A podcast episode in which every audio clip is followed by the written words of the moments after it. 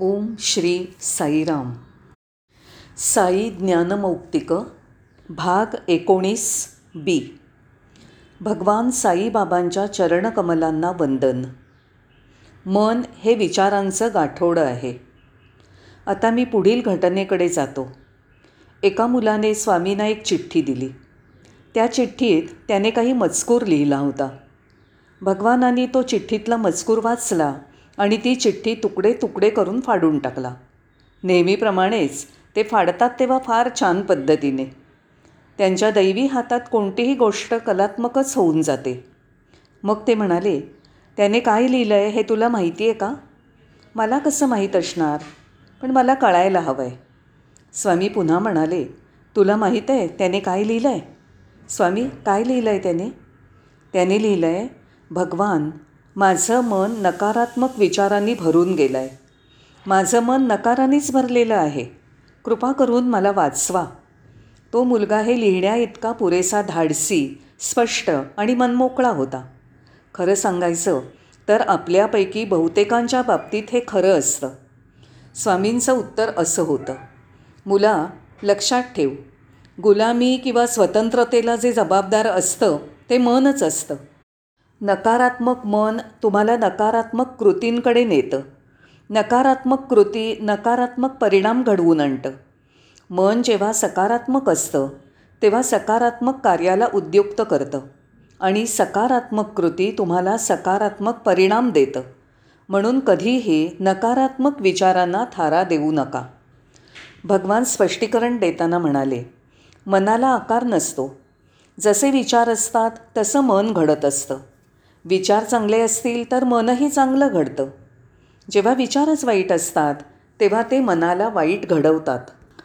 मन हे दुसरं तिसरं काही नसून विचारांचं गाठोडं असतं. ठीक आहे आता तुझ्या चिठ्ठीत तू लिहिलं आहेस की तुझं मन नकारात्मक विचारांनी भरून गेलं आहे बरोबर ठीक आहे. तुला माहिती आहे की तुझे विचार नकारात्मक आहेत म्हणून तुला त्रास होतो आहे एकदा तुला कळलं की विचार नकारात्मक असतात आणि ते त्रासदायक असतात. तर मग चल ते विचार सोडून दे दूर फेकून दे. अशा विचारांना थारास देऊ नकोस ते झटकून टाक. कारण नकारात्मक विचार तुला त्रासदायक होतील. कशाला त्रास करून घेतोयस? दूर झटकून टाक. मग त्यांनी एक उदाहरण दिलं. तुम्हाला एखादी वस्तू दोरीच भासते. पण जेव्हा तुम्हाला कळतं की तो साप आहे तर तुम्ही काय कराल?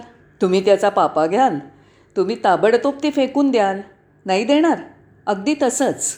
एकदा तुम्हाला कळलं की नकारात्मक विचार त्रासदायक होत आहेत तर ते लगेचच झटकून दूर फेका. मनात लिहा हृदयात जपून ठेवा. आता मी पुढच्या घटनेकडे वळतो. भगवानांनी एका महान तत्त्ववेत्याविषयी सांगायला सुरुवात केली. तुम्हालाही माहीत असेलच सॉक्रेटिस. सॉक्रेटिस हे त्यांच्या तत्त्वज्ञानाबद्दल प्रसिद्ध आहेत. ते त्यांच्या कजाग भाणखोर बायकोबद्दलही माहितीच आहेत. तेव्हा ते घराच्या आघाडीवरही प्रसिद्ध होते आणि त्यांच्या उच्च कोटीच्या बुद्धिमत्तेबद्दलही प्रसिद्ध होते. भगवान सॉक्रेटिस यांच्याबद्दल बोलले. सॉक्रेटिस सतत कागदावर लिहित असत.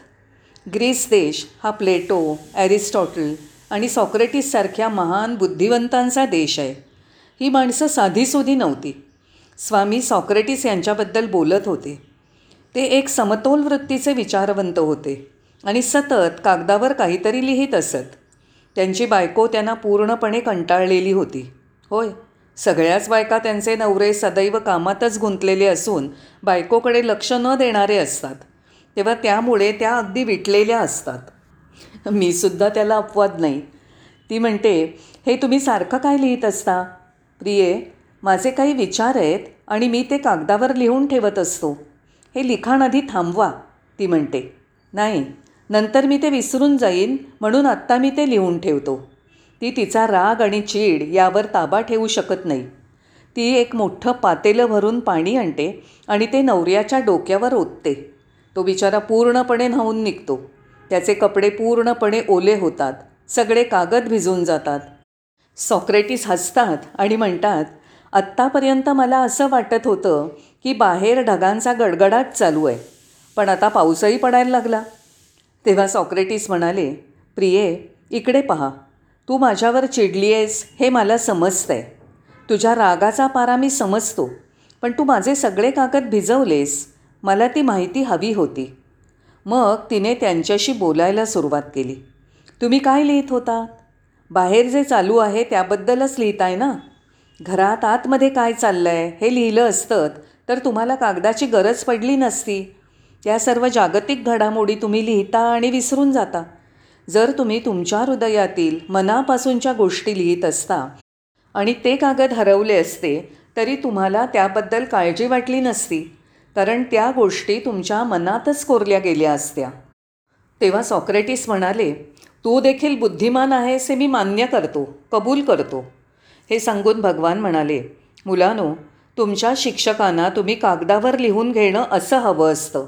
ते तुम्ही करू नका असं मी म्हणत नाही पण तुम्ही ते मनावर कोरून ठेवणं हे जास्त महत्त्वाचं आहे.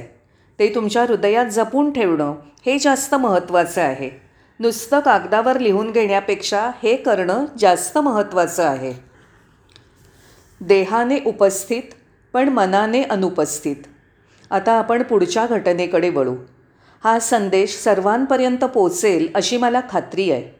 माझ्या मित्रांनो बाबांचे संदेश हे सर्व मानवजातीसाठी असतात. असं पुन्हा पुन्हा सांगायला मी कंटाळणार नाही. जेव्हा स्वामी उभं राहून अनिल कुमारांशी बोलतात तेव्हा सभागृहात जमलेल्या हजारो लोकांना स्वामींचं दर्शन होत असतं. अनिल कुमार हे फक्त निमित्त मात्र असतात एवढंच. जर अनिल कुमारना असं वाटत असेल की त्यांच्या भक्तीच्या मोठेपणामुळे ते उभे आहेत तर तो एक नंबरचा मूर्ख आहे. परमेश्वर करो आणि असं न होवो. मी इतका शहाणा माणूस नसेन पण परमेश्वर कृपेने आत्तापर्यंत मी मूर्ख नाही आहे प्रत्येक संभाषण हे प्रत्येकाकरता जगातल्या सर्वांकरता असतं. बोलता बोलता स्वामी एका मुलाकडे वळले आणि म्हणाले सर्वजणं मी सांगत आहेत ते लक्षपूर्वक ऐकतायत पण तू मात्र दुसऱ्या कशाचा तरी विचार करतोयस? खरं म्हणजे आमच्यातील सर्वांची तशीच स्थिती झाली आहे स्वामींनी आम्हाला तसं सांगितलं नाही याबद्दल आम्ही स्वामींचे ऋणी आहोत. जर त्यांनी आम्हा सर्वांना हे विचारलं असतं तर मला नाही वाटत की आम्ही त्या प्रश्नाला उत्तर देऊ शकलो असतो. तो एक लहान तरुण मुलगा होता म्हणून स्वामींनी त्याच्याकडे पाहून सांगितलं. जेव्हा सर्वजणं माझं भाषण ऐकत असतात तेव्हा तू दुसऱ्या काही गोष्टींबद्दल विचार करत असतोस हे बरोबर नाही हे योग्य नाही.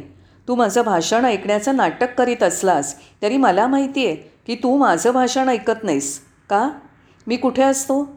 मी तुझ्यामध्येच हजर असतो. तुझं लक्ष कुठं आहे हे मला माहिती आहे. मग ते सगळ्यांकडे वळले आणि त्यांनी भारतातील एक महान योगी रामकृष्ण परमहंस यांच्या जीवनातली एक गोष्ट सांगितली. त्यांच्या कालीमातेच्या भक्तीविषयी ते सर्वश्रुत आहेत. ज्यांना वेळ मिळेल त्यांनी कलकत्त्याला जाऊन कालीमातेचं दर्शन घ्यावं. लोक म्हणतात की काली मंदिर हे भारतातल्या महत्त्वाच्या यात्रास्थळांपैकी एक मंदिर आहे. आत्तापर्यंत मी तिथे जाऊ शकलेलो नाही. या स्थळांना भेटी देण्यासाठी बाबा माझ्यावर कधी अनुग्रह करतील हे मला माहिती नाही. मला एक दिवस अरुणाचलला जायचं आहे तिरुमलाईच्या पवित्र टेकडीवर पॉंडेचरीला देखील जायचं आहे रामकृष्ण परमहंसानी आपलं जीवन व्यतीत केलं तो बेल्लूर मठ पाहायचा आहे जाण्याची मला इच्छा आहे.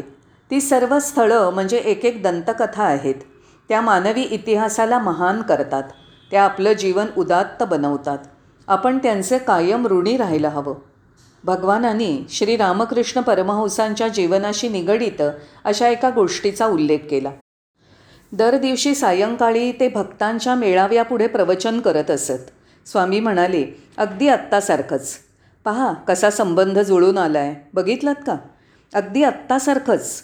याचा अर्थ चुकत असलेल्या मानवतेला शिकवण्याकरता. मानवतेला योग्य रस्ता दाखवण्यासाठी अवताराचं कार्य असतं.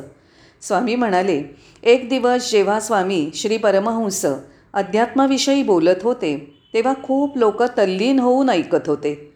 त्यात एक महिलाही होती खूप धनवान स्त्री. जिथे परमहंस धर्मगुरू म्हणून कार्यरत होते ते मंदिर जिने बांधलं होतं ती स्त्री. या स्त्रीने म्हणजे राणी रासमणीने त्या मंदिराच्या बांधकामाचा सर्व खर्च केलेला होता. ती धनाढ्य आणि तोलामोलाची स्त्री होती. ती त्या श्रोत्यांमध्ये बसली होती. बोलता बोलता अचानक परमहंस उठले. ते थेट तिच्याजवळ गेले. तिच्या दोन्ही गालांवर थपडा मारल्या आणि परत फिरले. आसनावर बसले आणि पुन्हा बोलणं सुरू केलं. प्रत्येकाला या गोष्टीचं वाईट वाटलं. परमहंसांसारखा सुसंस्कृत माणूस अशा प्रकारे उठून चार लोकांमध्ये एका बाईला थपडा मारू शकत नाही. काही वेळ गेल्यावर परमहंसांनी सांगितलं हे बघा मी अध्यात्माविषयी बोलत असताना तुम्ही लक्ष देऊन ऐकत नाही. तुम्ही मनाने तिथे अनुपस्थित असता. मनाने तुमच्या संपत्तीमध्येच गुंतलेले असता. किंवा कोर्टाच्या प्रकरणाचा किंवा दाव्याचा विचार करता. मग तुम्ही घरीच का राहत नाही? घरीच झोपायला हवं होतं. तुम्ही विश्रांती घ्यायला हवी होती. तुम्ही इथे कशाला आलात? मनाने अनुपस्थित असता आणि देहाने इथे असता. असं सर्व कशासाठी? ताबडतोब राणी रासमणींनी क्षमा मागितली. महाराज मला क्षमा करावी. स्वामींनी ही गोष्ट सांगितली. म्हणून इथे आल्यानंतर तुम्ही सर्वांनी शंभर टक्के लक्ष इकडे द्यायला हवं. या महिन्यातील घटनांचा शेवट हा असा आहे.